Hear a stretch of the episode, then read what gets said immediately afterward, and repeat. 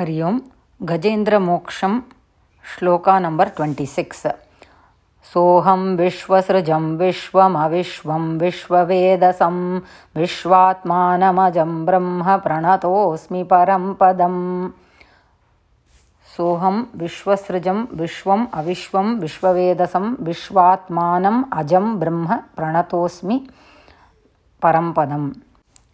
in the previous shloka after Gajendra had submitted his petition to Sri Bhagavan not only to release him from the attack of the Makara crocodile but uh, to give him moksha to be released from the cycle of Jananam and Maranam. Uh, here he is again uh, telling the Mahatmyam of uh, Sri Bhagavan. Pranataha asmi. நமஸ்கரித்தவனாக இருக்கிறேன் அப்படிங்கிறார். I bow I do my namaskarams to that பரம்பதம் how is that பரம்பதம் விஸ்வசிருஜம் he is the creator of this Viswam Jagat is the ஜகத் கர்த்தா not only that vishwam he is that jagat itself. He is the creator of the jagat jagat karta. He is the jagat itself.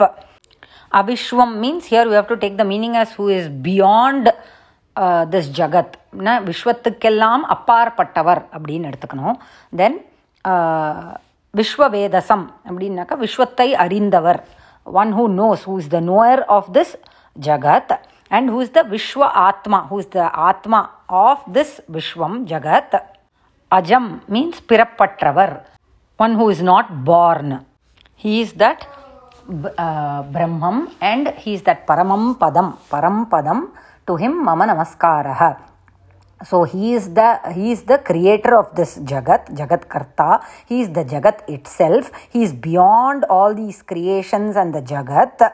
He is the knower of this Vishwam and he is the Atma of this Jagat.